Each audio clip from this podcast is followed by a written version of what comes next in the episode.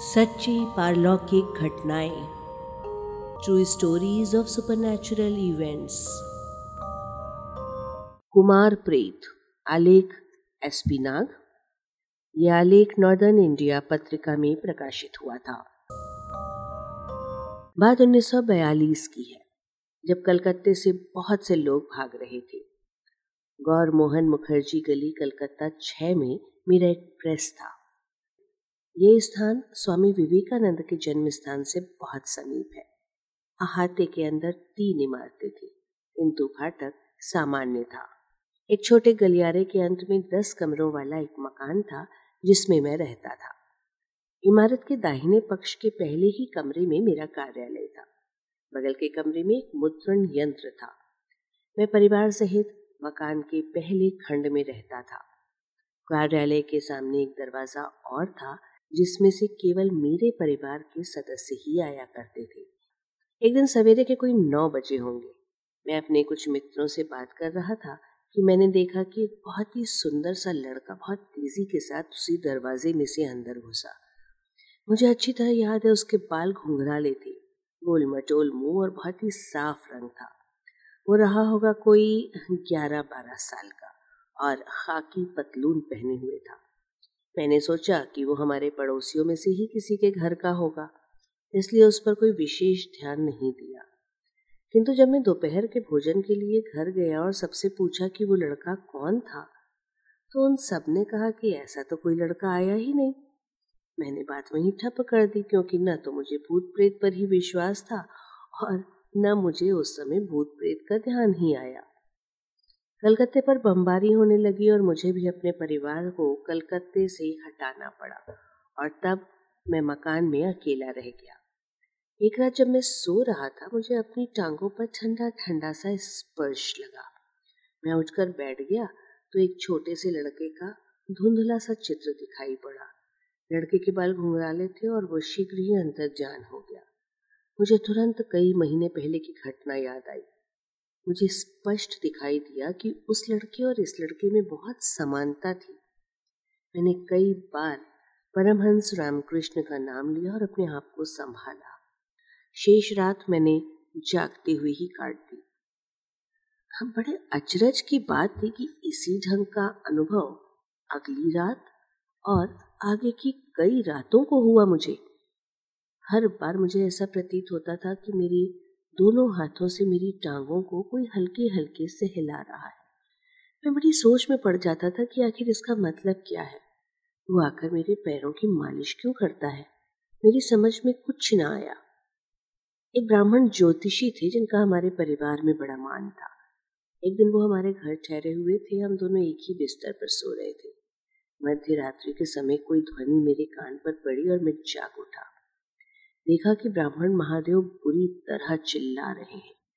मैंने उन्हें बुरी तरह झकझोर डाला, तब कहीं वो उठे।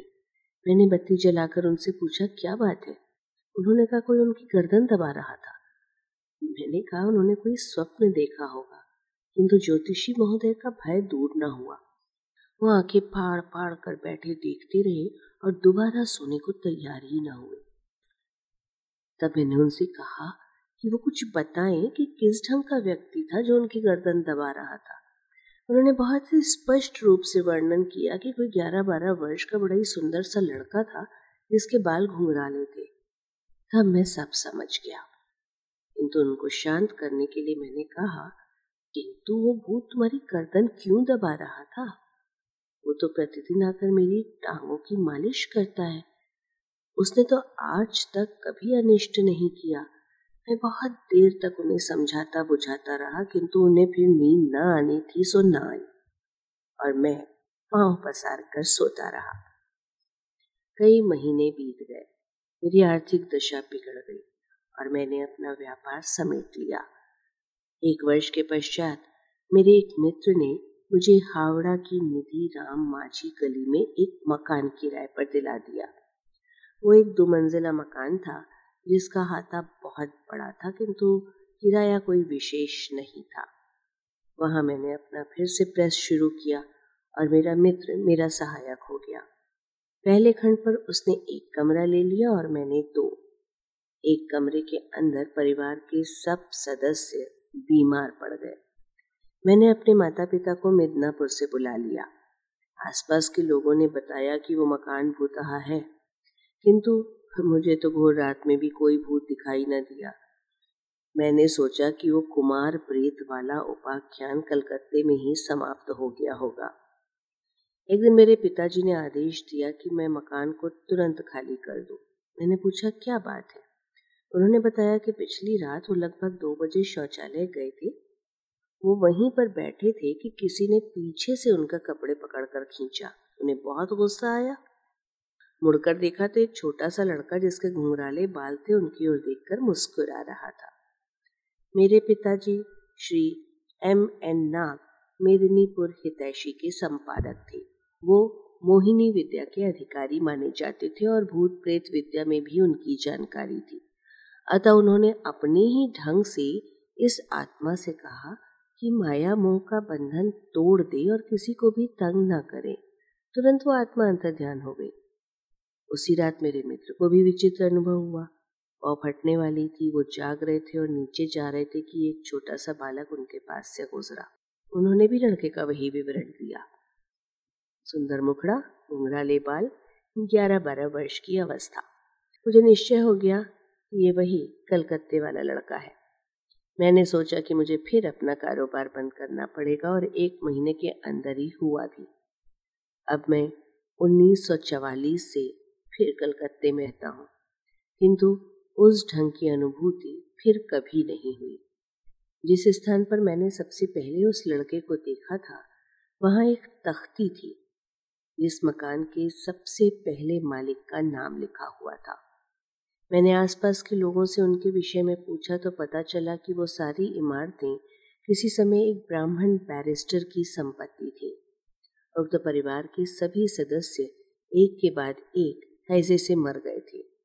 परिवार में ग्यारह बारह वर्ष का एक लड़का बहुत ही सुंदर था, वो भी मर गया था।